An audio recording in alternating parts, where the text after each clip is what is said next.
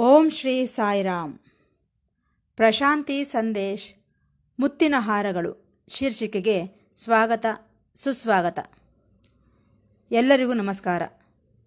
ಪ್ರತಿ ಭಾನುವಾರದಂದು ಪ್ರಸಾರವಾಗುವ ಮುತ್ತಿನ ಹಾರಗಳು ಶೀರ್ಷಿಕೆಯಲ್ಲಿ ಪ್ರೊಫೆಸರ್ ಅನಿಲ್ ಕುಮಾರ್ ಕಾಮರಾಜ್ರವರು ಭಗವಾನ್ ಶ್ರೀ ಸತ್ಯಸಾಯಿ ಬಾಬಾರವರೊಂದಿಗೆ ಸಂಭಾಷಿಸಿದಂತಹ ಮಧುರವಾದ ಸಂಭಾಷಣೆಗಳನ್ನು ಕುರಿತು ನಮ್ಮೊಂದಿಗೆ ಹಂಚಿಕೊಳ್ಳುತ್ತಿದ್ದಾರೆ.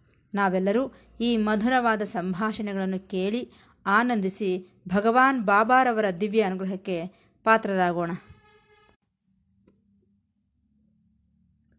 ಬೆಂಗಳೂರಿನಲ್ಲಿ ನಾರಾಯಣ ಶರ್ಮಾ ಎಂಬುವವರ ಮನೆ ಮುಂದೆ ಜಗನ್ನಾಥರಾವ್ ಎಂಬುವರಿದ್ದರು.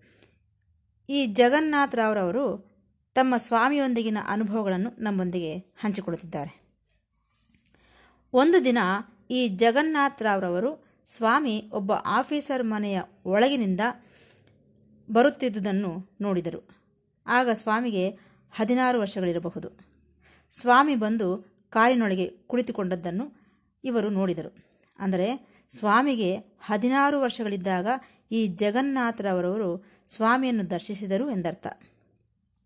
ಸ್ವಾಮಿಯ ಸುತ್ತ ಕೆಲವು ಮಂದಿ ಜನರಿದ್ದರು. ಸ್ವಾಮಿಯನ್ನು ನೋಡುತ್ತಿದ್ದಂತೆ ಆತನಲ್ಲಿ ಒಂದು ಕೋರಿಕೆ ಉಂಟಾಯಿತು. ಸ್ವಾಮಿಯನ್ನು ನೋಡಬೇಕು. ಅವರಿಗಿರುವ ಶಕ್ತಿ ಎಂತಹುದು? ಅವರ ಮಹಿಮೆ ಏನು? ಇಷ್ಟು ಮಂದಿಯನ್ನು ಹೇಗೆ ಆಕರ್ಷಿಸುತ್ತಿದ್ದಾರೆ ಎಂದು ತಿಳಿದುಕೊಳ್ಳಬೇಕೆಂಬ ಬಯಕೆ ಉಂಟಾಯಿತು. ಸರಿ, ಸ್ವಾಮಿ ಅಲ್ಲಿಂದ ಹೋದ ನಂತರ ಈ ಜಗನ್ನಾಥರಾವ್ರವರು ನಾರಾಯಣ ಶರ್ಮರನ್ನು ಕೇಳಿದರು. ಯಾರು ಈ ಹುಡುಗ ಎಂದು? ಆಗ ನಾರಾಯಣ ಶರ್ಮರವರು, ಆತನ ಶಿಷ್ಯರೆಲ್ಲ ಆತನನ್ನು ಸಾಯಿಬಾಬಾ ಎಂದು ಕರೆಯುತ್ತಾರೆ. ನಿನಗೆ ಗೊತ್ತಿಲ್ಲವೇನೋ? ಆತನು ಜಂಗಮ ಸುಬ್ಬಾರೆಡ್ಡಿಯವರ ಛತ್ರದಲ್ಲಿ ಇರುತ್ತಾರೆ. ಅದು ಅಲಸೂರಿನಲ್ಲಿದೆ. ಅಲ್ಲಿ ಕೆಲವು ದಿನಗಳು ಇರುತ್ತಾರೆ ಎಂದು ಹೇಳಿದರು. ಸರಿ, ಈ ಜಗನ್ನಾಥರವರವರ ಅತ್ತಿಗೆಯವರು ನಾಗರತ್ನಮ್ಮ. ಆಕೆ ಅಸ್ತಮಾ ಕಾಯಿಲೆಯಿಂದ ಬಾಧೆಪಡುತ್ತಿದ್ದಳು ಬಾಬಾರವರ ಹತ್ತಿರಕ್ಕೆ ಹೋದರೆ ಈ ಕಾಯಿಲೆ ವಾಸಿಯಾಗಬಹುದೇನೋ ಎಂದು ಅನ್ನಿಸಿತು ಆತನಿಗೆ. ಈ ಮಾತನ್ನು ತನ್ನ ಭಾಮೈದನಿಗೆ ಹೇಳಿದ. ಆತನ ಹೆಸರು ನರಸಿಂಹರಾವ್ ನಾಯ್ಡು. ಈತನು, ನಿನ್ನ ಹೆಂಡತಿ ನೀವಿಬ್ಬರು ಜಂಗಮ ಸುಬ್ಬಾರೆಡ್ಡಿಯವರ ಛತ್ರಕ್ಕೆ ಹೋಗಿ ಸ್ವಾಮಿಯನ್ನು ನೋಡಿ ಅವರನ್ನು ನಮ್ಮ ಮನೆಗೆ ಆಹ್ವಾನಿಸಿ, ಆಗ ಈ ಅಸ್ತಮ ಕಾಯಿಲೆಯ ಬಗ್ಗೆ ತಿಳಿಸೋಣ ಎಂದು ಹೇಳಿದರು. ಅದೇ ಪ್ರಕಾರವೇ ಅವರಿಬ್ಬರು ಆ ಛತ್ರಕ್ಕೆ ಬಂದರು. ಅವರು ಬರುವಷ್ಟರಲ್ಲಿ ಭಜನೆ ಮುಗಿದು ಸ್ವಾಮಿ ವಿಶ್ರಾಂತಿ ತೆಗೆದುಕೊಳ್ಳುತ್ತಿದ್ದರು. ಹಾಗಾಗಿ ಆ ರಾತ್ರಿಯೆಲ್ಲ ಅಲ್ಲೇ ಇರಬೇಕಾಗಿ ಬಂದಿತು. ಮರುದಿನ ಬೆಳಿಗ್ಗೆ ಎದ್ದು ಸ್ವಾಮಿ ಮಲಗುತ್ತಿದ್ದ ಹಾಲ್ನಲ್ಲಿ ಸ್ವಾಮಿ ದರ್ಶನವನ್ನು ಮಾಡಿಕೊಂಡರು. ಒಬ್ಬರ ನಂತರ ಒಬ್ಬರು ಸ್ವಾಮಿಯ ಪಾದಕ್ಕೆ ನಮಸ್ಕಾರ ಮಾಡಿಕೊಂಡರು. ಇವರಿಗೆ ಸ್ವಾಮಿಯನ್ನು ತಮ್ಮ ಮನೆಗೆ ಕರೆಯುವ ಅವಕಾಶವೂ ಬಂದಿತ್ತು. ಇವರ ಅಡ್ರೆಸ್ಸನ್ನು ತೆಗೆದುಕೊಂಡು ಮಧ್ಯಾಹ್ನದ ಊಟಕ್ಕೆ ನಿಮ್ಮ ಮನೆಗೆ ಬರುತ್ತೇನೆ ಎಂದು ಹೇಳಿದರು ಸ್ವಾಮಿ. ಅದೇ ಪ್ರಕಾರವೇ ಸ್ವಾಮಿ, ಸುಮಾರು ಒಂದು ಗಂಟೆಯ ಸಮಯಕ್ಕೆ ನಾರಾಯಣ ಶರ್ಮರವರ ಮನೆ ಸೇರಿದರು.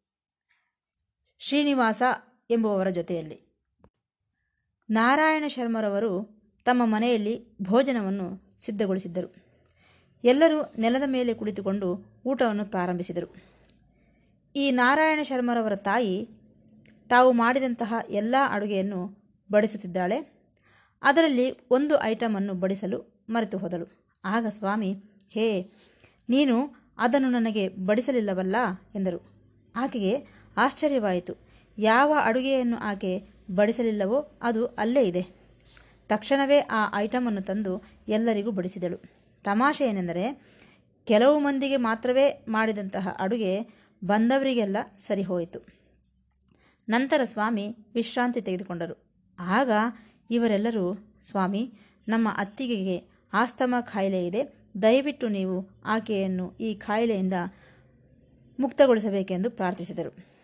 ಆಗ ಸ್ವಾಮಿ, ನೋಡೋಣ ಎಂದು ಹೇಳುತ್ತಾ ಅಲ್ಲಿಂದ ಹೊರಟು ಹೋದರು.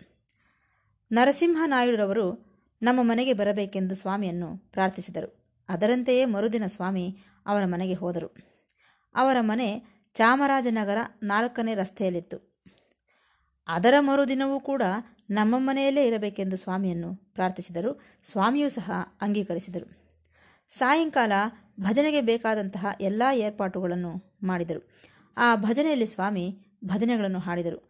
ಎಲ್ಲರೂ ಸಾಮೂಹಿಕವಾಗಿ ಪಾಲ್ಗೊಂಡರು. ಈ ನರಸಿಂಹರಾವ್ರವರ ಹೆಂಡತಿ ಹಾರ್ಮೋನಿಯಮನ್ನು ನುಡಿಸುತ್ತಿದ್ದಳು. ಹಾಗಾಗಿ ಆಕೆಗೆ ಭಜನೆಯಲ್ಲಿ ಹಾರ್ಮೋನಿಯಂ ನುಡಿಸುವ ಅವಕಾಶವೂ ದೊರೆಯಿತು. ಆಗಲೂ ಕೂಡ ಆಕೆ, ಸ್ವಾಮಿ, ನಮ್ಮ ಅತ್ತಿಗೆಯ ಅಸ್ತಮಾ ಕಾಯಿಲೆಯನ್ನು ಗುಣಪಡಿಸಿ ಎಂದು ಪ್ರಾರ್ಥಿಸಿದಳು. ಸ್ವಾಮಿ, ಈ ಸಾರಿಯೂ ಸಹ ನೋಡೋಣ ಎಂದು ಹೇಳಿದರು. ಭಜನೆಯ ನಂತರ ಸ್ವಾಮಿ ವಿಶ್ರಾಂತಿ ತೆಗೆದುಕೊಂಡರು. ಮರುದಿನ ಬೆಳಿಗ್ಗೆ ಸ್ವಾಮಿ ಆ ಮನೆಯಿಂದ ಹೊರಡುತ್ತಾ ಸ್ವಲ್ಪ ವಿಭೂತಿಯನ್ನು ಸೃಷ್ಟಿಸಿ ಆಕೆಗೆ ಕೊಟ್ಟು, ಈ ವಿಭೂತಿಯನ್ನು ಆಕೆಯ ಅತ್ತಿಗೆಯ ಹಣೆಯ ಮೇಲೆ ಹಚ್ಚಿ ಸ್ವಲ್ಪ ವಿಭೂತಿಯನ್ನು ಆಕೆಯ ಬಾಯಿಯೊಳಗೆ ಹಾಕುವಂತೆ ಹೇಳಿದರು. ಇದರಿಂದ ಆಕೆಯ ಆರೋಗ್ಯದಲ್ಲಿ ಸ್ವಲ್ಪ ಚೇತರಿಕೆ ಕಂಡುಬಂದಿದ್ದರು ನಂತರ ಸ್ವಾಮಿ ಅಲ್ಲಿಂದ ಪುಟ್ಟಭರ್ತಿಗೆ ಬಂದುಬಿಟ್ಟರು. ಬರುತ್ತಾ ನಾನು ಮತ್ತೆ ಬೆಂಗಳೂರಿಗೆ ಬರುತ್ತೇನೆಂದು ಹೇಳಿದರು. ಅದೇ ಪ್ರಕಾರವೇ ಸ್ವಾಮಿ ಒಂದು ತಿಂಗಳ ನಂತರ ಅವರ ಮನೆಗೆ ಬಂದರು. ಈ ಸಾರಿ ಸ್ವಾಮಿಯ ಜೊತೆ ಕರಣಂ ಸುಬ್ಬಮ್ಮನವರು ಸಹ ಬಂದಿದ್ದರು.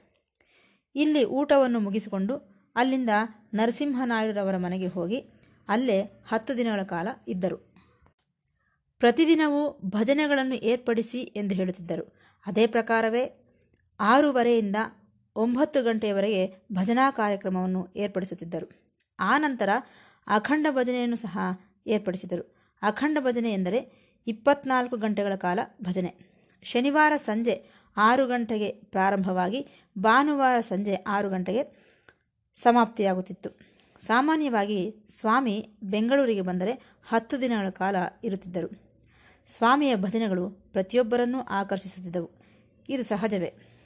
ಭಜನೆಗಳಲ್ಲಿ ಬಹಳ ಮಂದಿ ಪಾಲ್ಗೊಳ್ಳುತ್ತಿದ್ದರು. ಒಂದು ದಿನ ಕಮಲಾಬಾಯಿ ಎಂಬಾಕೆ, ಈಕೆ ತಿರುವೆಂಕಟಸ್ವಾಮಿ ಮೊದಲಿಯಾರ್ ಎಂಬುವರ ಪತ್ನಿ.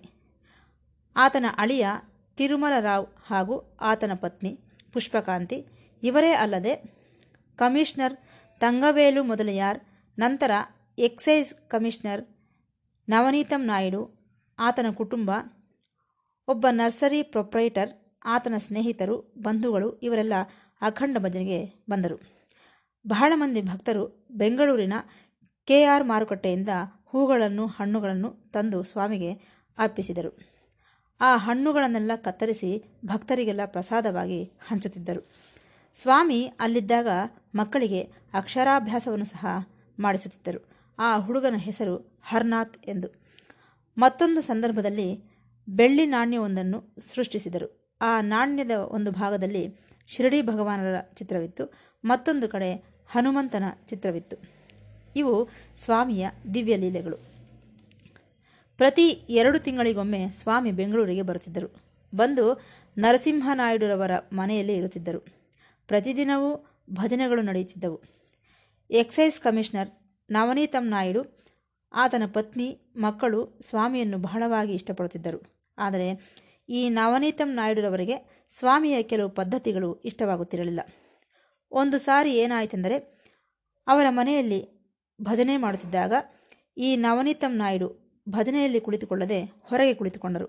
ಭಜನೆಯ ನಂತರ ಸ್ವಾಮಿ ನವನೀತಂ ನಾಯ್ಡುರವರ ಕುಟುಂಬವನ್ನು ಒಳಗೆ ಕರೆದು ಆ ರೂಮಿನ ಬಾಗಿಲ ಚಿಲಕವನ್ನು ಹಾಕಿಬಿಟ್ಟರು. ಆಗ ನಾಯ್ಡುರವರು ಹೊರಗೆ ಇರಬೇಕಾಗಿ ಬಂದಿತು. ಸ್ವಾಮಿ ಮಧ್ಯರಾತ್ರಿ ಬಾಗಿಲನ್ನು ತೆರೆದರು. ಹೇಗೆ ತೆರೆದರೆಂದರೆ, ಆಗ ತಾನೇ ನಿದ್ರೆಯಿಂದ ಎದ್ದವರಂತೆ ಫ್ರೆಶ್ ಆಗಿ ಕಂಡುಬಂದರು ಸ್ವಾಮಿ. ಏಕೆ ಸ್ವಾಮಿ ಈ ರೀತಿ ಮಾಡಿದಿರಿ ಎಂದು ಕೇಳಿದರು ನಾಯ್ಡುರವರು. ಆಗ ಸ್ವಾಮಿ, ನಾನು ಬಾಂಬೆಯಲ್ಲಿರುವ ಒಂದು ಹಾಸ್ಪಿಟಲಿಗೆ ಹೋಗಬೇಕಾಗಿ ಬಂದಿತು. ಅಲ್ಲಿ ನಾನು ಒಂದು ಆಪರೇಷನನ್ನು ಮಾಡಬೇಕಾಗಿ ಬಂದಿತು ಎಂದು ಹೇಳಿದರು ಸ್ವಾಮಿ. ಇದನ್ನು ಕೇಳಿದ ನವನೀತಂ ನಾಯ್ಡುರವರು ತಮ್ಮ ಟೆಲಿಫೋನ್ನಿಂದ ಆ ಹಾಸ್ಪಿಟಲಿಗೆ ಫೋನ್ ಮಾಡಿದರು. ಆಗ ಆ ಹಾಸ್ಪಿಟಲ್ನವರು, ಈಗ ತಾನೇ ಆಪರೇಷನ್ ಆಯಿತೆಂದು ಹೇಳಿದರು. ನೋಡಿದರಾ? ಸ್ವಾಮಿ ಹೇಳಿದ್ದು ನಿಜವಾಗಿತ್ತು. ಅಂದಿನಿಂದ ಈ ನವನೀತಂ ನಾಯ್ಡುರವರು ಸ್ವಾಮಿಗೆ ದೊಡ್ಡ ಭಕ್ತರಾಗಿಬಿಟ್ಟರು. ಸ್ವಾಮಿಗೆ ಈ ನವನೀತಂ ನಾಯ್ಡುರವರು ಒಂದು ನಾಯಿ ಮರಿಯನ್ನು ಕೊಟ್ಟರು. ಆ ನಾಯಿ ಮರಿ ಯಾವಾಗಲೂ ಸ್ವಾಮಿ ಮಡಿಲಲ್ಲೇ ಇರುತ್ತಿತ್ತು. ಸ್ವಾಮಿ ನರಸಿಂಹರಾವ್ ಹಾಗೂ ಜಗನ್ನಾಥರವರನ್ನು ಸ್ನೇಹಿತರಂತೆ ನೋಡುತ್ತಿದ್ದರು. ಒಂದು ಸಾರಿ ಸ್ವಾಮಿ ಬೆಂಗಳೂರಿನಿಂದ ಪುಟ್ಟಭರ್ತಿಗೆ ಬರುವಾಗ ಇವರಿಬ್ಬರನ್ನೂ ತಮ್ಮ ಜೊತೆಯಲ್ಲಿ ಬರಲು ಹೇಳಿದರು. ಅವರು ಗುಂತಕಲ್ ಪ್ಯಾಸೆಂಜರ್ಸ್ ರೈಲಿನಲ್ಲಿ ಬಂದು ಪೆನಗೊಂಡದಲ್ಲಿ ಇಳಿದು ಅಲ್ಲಿಂದ ಬುಕ್ಕಪಟ್ಟಣಕ್ಕೆ ಬಸ್ನಲ್ಲಿ ಬಂದು ಅಲ್ಲಿಂದ ನಡೆದುಕೊಂಡು ಪುಟ್ಟಭರ್ತಿಗೆ ಸೇರಿದರು. ಎರಡು ದಿನಗಳ ಕಾಲ ಸುಬ್ಬಮ್ಮನವರ ಮನೆಯಲ್ಲಿದ್ದರು. ಸ್ವಾಮಿಯೂ ಸಹ ಅಲ್ಲೇ ಇದ್ದರು. ಮರುದಿನ ಬೆಳಿಗ್ಗೆ ಇವರಿಬ್ಬರನ್ನು ಚಿತ್ರಾವತಿ ನದಿ ತೀರಕ್ಕೆ ಕರೆದುಕೊಂಡು ಹೋಗಿ ಅಲ್ಲಿ ಒಂದು ಹೆಜ್ಜೆಯಷ್ಟು ಆಳಕ್ಕೆ ಒಂದು ಗುಣಿಯನ್ನು ತೋಡಿದರು. ಅದರೊಳಗಿನಿಂದ ನೀರು ಬಂದವು. ಸಂಜೆ ಇವರಿಬ್ಬರನ್ನು ಸುತ್ತಮುತ್ತಲಿನ ಗ್ರಾಮಕ್ಕೆ ಕರೆದುಕೊಂಡು ಹೋಗಿ, ಕರೆದುಕೊಂಡು ಹೋದರು. ನಿಜ ಹೇಳಬೇಕೆಂದರೆ ಸ್ವಾಮಿಗೂ ಮಿಗಿಲಾದ ಸ್ನೇಹಿತನಿಲ್ಲ, ಸ್ವಾಮಿಗೂ ಮಿಗಿಲಾದ ನಾಯಕನಿಲ್ಲ. ಸಂಜೆ ಇವರಿಬ್ಬರನ್ನು ಒಂದು ಕಬ್ಬಿನ ತೋಟಕ್ಕೆ ಕರೆದುಕೊಂಡು ಹೋದರು. ಅಲ್ಲಿ ಇವರಿಗೆ ಕಬ್ಬಿನ ರಸವನ್ನು ಕುಡಿಯಲು ಹೇಳಿದರು. ಅಲ್ಲಿ ತಯಾರಿಸುತ್ತಿದ್ದ ಬೆಲ್ಲವನ್ನು ಸಹ ತಿಂದರು. ಅಬ್ಬ, ಬಹಳ ಚೆನ್ನಾಗಿದೆ ಎಂದುಕೊಂಡರು. ಮರುದಿನ ಬೆಳಿಗ್ಗೆ ಇವರಿಬ್ಬರು ಎದ್ದು ಬೆಂಗಳೂರಿಗೆ ಹೊರಟು ಬಂದರು. ಸ್ವಾಮಿಗೆ ಇವರು ಬೆಂಗಳೂರು ಸಿಟಿಯನ್ನು ತೋರಿಸಿದರೆ ಸ್ವಾಮಿ ಇವರಿಗೆ ಪುಟ್ಟಭರ್ತಿ ಹಾಗೂ ಸುತ್ತಮುತ್ತಲಿನ ಹಳ್ಳಿಗಳನ್ನೆಲ್ಲ ತೋರಿಸಿದರು. ಪುಟ್ಟಭರ್ತಿಯಿಂದ ನಾನ್ನೂರ ಎಪ್ಪತ್ತು ಕಿಲೋಮೀಟರ್ ದೂರದಲ್ಲಿ ಕರೂರು ಎಂಬ ಟೌನ್ ಇತ್ತು. ಅಲ್ಲಿ ರಾಮಲಕ್ಷ್ಮಿ ಎಂಬಾಕೆ ಒಂದು ಭಯಂಕರ ಕಾಯಿಲೆಯಿಂದ ಬಾಧೆ ಪಡುತ್ತಿದ್ದಳು. ಒಂದು ದಿನ ರಾತ್ರಿ ಆಕೆಗೆ ಒಂದು ಕನಸು ಬಿತ್ತು. ಅದರಲ್ಲಿ ಒಬ್ಬ ಹುಡುಗನು ಕಾಣಿಸಿಕೊಂಡನು. ಆತನ ತಲೆಯ ಹಿಂದೆ ಕಾಂತಿ ಇತ್ತು. ಆದಿಶೇಷನಂತೆ ಸುತ್ತಿಕೊಂಡಿರುವ ಹಾವಿನ ಮೇಲೆ ಆ ಹುಡುಗ ನಿಂತುಕೊಂಡಿದ್ದನು. ಆ ಹುಡುಗ ಈಕೆಗೆ ಪುಟ್ಟವರ್ತಿಗೆ ಬರಲು ಹೇಳಿದ ಕನಸಿನಲ್ಲಿ. ಸರಿ ಪುಟ್ಟಭರ್ತಿಗೆ ಹೇಗೆ ಹೋಗಬೇಕೆಂದು ತಿಳಿದುಕೊಂಡು ಕೊನೆಗೆ ಪುಟ್ಟಭರ್ತಿಗೆ ಬಂದರು. ಕನಸಿನಲ್ಲಿ ಕಾಣಿಸಿದ ಹುಡುಗನೇ ಇಲ್ಲಿದ್ದುದು. ಆತನೇ ಸ್ವಾಮಿ. ಸ್ವಾಮಿ ಆಕೆಯನ್ನು ಒಳಗೆ ಬರಲು ಹೇಳಿ ಆಕೆಗಿದ್ದ ಕಾಯಿಲೆಯನ್ನು ಸಂಪೂರ್ಣವಾಗಿ ಗುಣಪಡಿಸಿದರು. ಆಕೆಗೆ ಒಬ್ಬ ಸಹೋದರನಿದ್ದ. ಆತನ ಹೆಸರು ಸುಬ್ರಹ್ಮಣ್ಯ ಚೆಟ್ಟಿಯಾರ್ ಎಂದು ಆತನು ಮಧುರೈನವರು. ಆತನು ಕೂಡ ಸ್ವಾಮಿಯನ್ನು ನೋಡಲು ಬಂದನು. ಆತನ ಜೊತೆ ಆತನ ಪತ್ನಿ ಹಾಗೂ ಹದಿನೇಳು ಮಂದಿ ಜನರು ಬಂದರು. ಆಗ ಸ್ವಾಮಿ ಬಹಳ ಚಿಕ್ಕವರು. ಈ ಸುಬ್ರಹ್ಮಣ್ಯ ಚೆಟ್ಟಿಯಾರ್ ಸ್ವಾಮಿ ಸಾಕ್ಷಾತ್ ಭಗವಂತನೆಂದು ನಂಬಿದ್ದನು. ಈತನೇ ನಂತರದ ಕಾಲದಲ್ಲಿ ಸಾಯಿ ಪಾದುಕಾ ಟ್ರಸ್ಟ್ ಒಂದನ್ನು ಏರ್ಪಡಿಸಿದರು. ಈ ಟ್ರಸ್ಟಿನವರೇ ಸಾಯಿ ಪಾದುಕ ಪೂಜೆ ಎಂದು ಒಂದು ಪೂಜೆಯನ್ನು ಪ್ರಾರಂಭಿಸಿದರು. ಸ್ವಾಮಿಗೆ ಸ್ವರ್ಣರಥವನ್ನು ಸಹ ಈ ಸುಬ್ ಸುಬ್ರಹ್ಮಣ್ಯ ಚೆಟ್ಟಿಯಾರವರೇ ಮಾಡಿಸಿದ್ದು. ಈ ಸಂದರ್ಭದಲ್ಲಿ ಬಿ ಆರ್ ನಾರಾಯಣಪ್ಪನವರು ಹೇಳಿದ ಮಾತುಗಳನ್ನು ನೆನಪಿಸಿಕೊಳ್ಳಬೇಕು. ದಯವಿಟ್ಟು ಗಮನಿಸಿ. ಪ್ರೊಫೆಸರ್ ಸುಬ್ಬರಾವ್ ಎಂಬುವವರು ತನ್ನ ಪತ್ನಿಯೊಂದಿಗೆ ಪಟಾಲಮ್ಮ ದೇವಸ್ಥಾನದ ರೋಡ್ನಲ್ಲಿ ಇರುತ್ತಿದ್ದರು. ಅವರು ಪಟಾಲಮ ದರ್ಶನಕ್ಕೆ ಬಂದು ಹತ್ತು ದಿನಗಳ ಕಾಲ ಅಲ್ಲೇ ಇರುತ್ತಿದ್ದರು. ಅವರು ಪ್ರತಿದಿನವೂ ಈ ನಾರಾಯಣಪ್ಪನವರ ಹೂವಿನ ಅಂಗಡಿಗೆ ಬರುತ್ತಿದ್ದರು. ಬಂದು ಹೂಗಳನ್ನು ತೆಗೆದುಕೊಳ್ಳುತ್ತಿದ್ದರು. ಒಂದು ದಿನ ಈ ನಾರಾಯಣಪ್ಪನವರು ಸುಬ್ಬಾರಾವ್ರವರಿಗೆ, ಏಕೆ ನೀವು ಒಂದು ಸಾರಿ ಸ್ವಾಮಿ ದರ್ಶನಕ್ಕೆ ಬರಬಾರದು? ಎಂದು ಕೇಳಿದರು. ಅದನ್ನು ಕೇಳಿ ಈ ಸುಬ್ಬಾರಾವ್ ಹಾಗೂ ಆತನ ಪತ್ನಿ ಸ್ವಾಮಿ ದರ್ಶನಕ್ಕೆ ಬಂದರು. ಆಗ ಸ್ವಾಮಿ ಒಂದು ಚಿಕ್ಕ ಕೋಣೆಯಲ್ಲಿದ್ದರು. ಇವರು ಬಂದು ಸ್ವಾಮಿಗೆ ಹಾರವನ್ನು ಹಾಕಿ ನಮಸ್ಕರಿಸಿದರು. ಸ್ವಾಮಿ ವಿಭೂತಿಯನ್ನು ಸೃಷ್ಟಿಸಿ ಅವರ ಹಣಿಗೆ ಹಚ್ಚಿದರು. ಆಗ ಅವರಿಗೆ ಒಂದು ಅಯಸ್ಕಾಂತ ತಮ್ಮನ್ನು ಆಕರ್ಷಿಸಿದಂತಾಯಿತು. ಆ ಭಾವನೆ ಅವರಿಗೆ ಬಂದುಬಿಟ್ಟಿತು. ಏನೋ ಒಂದು ರೀತಿಯ ಆಕರ್ಷಣೆ ಸ್ವಾಮಿಯಲ್ಲಿದೆ ಎಂದು ಅನ್ನಿಸಿತು ಅವರಿಗೆ. ಅಂದಿನಿಂದ ಈ ಸುಬ್ಬಾರಾವ್ರವರು ಪ್ರತಿದಿನವೂ ಭಜನೆಗಳಿಗೆ ಬರುತ್ತಿದ್ದರು. ತನ್ನ ಸ್ನೇಹಿತರನ್ನು ಸಹ ಕರೆದುಕೊಂಡು ಬರುತ್ತಿದ್ದರು. ಭಜನೆ ಬಹಳ ಆಕರ್ಷಣೀಯವಾಗಿರುತ್ತಿತ್ತು. ಸ್ವಾಮಿಯ ಅವತಾರ ಕಾರ್ಯಕ್ರಮಗಳಲ್ಲಿ ಭಜನೆಗಳು ಆಕರ್ಷಿಸಿದಷ್ಟು ಇನ್ಯಾವುದೂ ಆಕರ್ಷಿಸಿಲ್ಲವೆಂದು ಹೇಳಬಹುದು. ಇದರಿಂದಾಗಿ ಬಹಳ ಮಂದಿ ಜನರು ಬರಲು ಪ್ರಾರಂಭವಾಯಿತು. ಸ್ವಾಮಿಯೂ ಸಹ ಹಾಡುಗಳನ್ನು ಹಾಡುತ್ತಿದ್ದರು. ನಂತರದ ಕಾಲದಲ್ಲಿ ಐದು ಮಂದಿ ಪುಟ್ಟಭರ್ತಿಗೆ ಬಂದರು. ಬಂದು ಎರಡು ವಾರಗಳ ಕಾಲ ಅಲ್ಲೇ ಇದ್ದರು. ಆಗ ಒಂದೇ ಒಂದು ಗುಡಿಸಲು ತರಹ ಒಂದು ಮಂದಿರವಿತ್ತು ಅಷ್ಟೆ. ತಿನ್ನುವುದಕ್ಕೂ ಏನಿಲ್ಲ, ಕುಡಿಯುವುದಕ್ಕೂ ಏನಿಲ್ಲ ಪುಟ್ಟಭರ್ತಿಯಲ್ಲಿ ಇವರೇ ಏನೋ ಸ್ವಲ್ಪ ಅನ್ನವನ್ನು ಮಾಡಿ ಅದಕ್ಕೆ ಮೊಸರನ್ನು ತೆಗೆದುಕೊಂಡು ಬಂದು ತಿನ್ನುತ್ತಿದ್ದರು. ಆ ದಿನದ ಪರಿಸ್ಥಿತಿ ಹೇಗಿತ್ತು? ಸ್ವಾಮಿ, ಇಲ್ಲಿ ಯಾರನ್ನು ನಂಬಬೇಡಿ. ನಿಮ್ಮ ಹತ್ತಿರ ಹಣ ಇದೆ ಎಂದು ಯಾರಿಗೂ ಗೊತ್ತಾಗಬಾರದು ಎಂದು ಹೇಳಿದರು. ಒಂದು ದಿನ ಸಾಯಂಕಾಲ ಇವರನ್ನು ಚಿತ್ರಾವತಿ ನದಿ ತೀರಕ್ಕೆ ಕರೆದುಕೊಂಡು ಹೋದರು. ಅಲ್ಲಿ ಇವರ ಜೊತೆ ಆಡುತ್ತಾ ಪಾಡುತ್ತಾ ಮೈಸೂರು ಪಾಕನ್ನು ಸೃಷ್ಟಿಸಿದರು. ಆಗ ಅವರು ಹೇಳಿದರು ಬೆಂಗಳೂರಿನ ಗುಂಡಪ್ಪ ಹೋಟೆಲ್ನಲ್ಲಿರುವ ಮೈಸೂರು ಪಾಕ್ ತರಹ ಇದೆ ಸ್ವಾಮಿ. ಎಷ್ಟು ಚೆನ್ನಾಗಿದೆ ಸ್ವಾಮಿ ಎಂದರು. ಆಗ ಸ್ವಾಮಿ, ಹೌದು, ಆ ಹೋಟೆಲ್ನಿಂದಲೇ ತಂದಿದ್ದು ಎಂದರು. ಸ್ವಾಮಿ ಆ ಮೈಸೂರು ಪಾಕನ್ನು ಮರಳಿನ ಒಳಗಿನಿಂದ ತೆಗೆದರು. ಅದನ್ನು ನೋಡಿದ ಇವರೆಲ್ಲರೂ, ನಾವೂ ಕೂಡ ಟ್ರೈ ಮಾಡೋಣವೆಂದು ಮರಳಿನೊಳಗೆ ಕೈ ಇಟ್ಟರೆ ಏನೂ ಸಿಗಲಿಲ್ಲ. ಮತ್ತೊಂದು ದಿನ ಬೆಟ್ಟದ ಮೇಲಕ್ಕೆ ಕರೆದುಕೊಂಡು ಹೋಗಿ ಹುಣಸೆ ಮರದಿಂದ ಮಾವಿನ ಹಣ್ಣನ್ನು ಕೊಯ್ದುಕೊಟ್ಟರು ಇದೇ ರೀತಿ ನಾವು ಮಾಡಿದರೆ ಏನಾದರೂ ದೊರಕಬಹುದೆಂದು ಕೊಂಡರು. ಆದರೆ ಏನೂ ದೊರಕಲಿಲ್ಲ. ಸ್ವಾಮಿ ಭಗವಂತನಾದ್ದರಿಂದ ಏನಾದರೂ ಮಾಡಬಲ್ಲರು. ಪುಟ್ಟಭರ್ತಿಯಲ್ಲಿ ಹೋಟೆಲ್ಗಳು ಏನೂ ಇಲ್ಲದ ಕಾರಣ ಇವರೇ ಅನ್ನವನ್ನು ಮಾಡಿ ಹಸಿ ಮೆಣಸಿನಕಾಯಿಯನ್ನು ನಂಜಿಕೊಂಡು ಊಟ ಮಾಡುತ್ತಿದ್ದರು. ಇನ್ನೊಂದು ದಿನ ಟೊಮ್ಯಾಟೊ ರಸ ಮಾಡಿ ಸ್ವಾಮಿಗೂ ಸಹ ಕೊಟ್ಟರು. ಸ್ವಾಮಿಗೆ ಆ ಟೊಮ್ಯಾಟೊ ರಸ ಬಹಳ ಇಷ್ಟವಾಯಿತಂತೆ. ಇವೆಲ್ಲವೂ ಬೆಂಗಳೂರಿನ ವಿಶೇಷತೆಗಳು. ಈ ವಿಶೇಷತೆಗಳು ಇನ್ನೂ ಇವೆ. ಅವುಗಳನ್ನು ನಂತರದ ಭಾಗದಲ್ಲಿ ತಿಳಿದುಕೊಳ್ಳೋಣವೆಂದು ಹೇಳುತ್ತಾ ಈ ಭಾಗವನ್ನು ಮುಕ್ತಾಯಗೊಳಿಸುತ್ತಿದ್ದೇನೆ. ಮತ್ತೆ ಭೇಟಿಯಾಗೋಣ. ಸಾಯಿರಾಮ್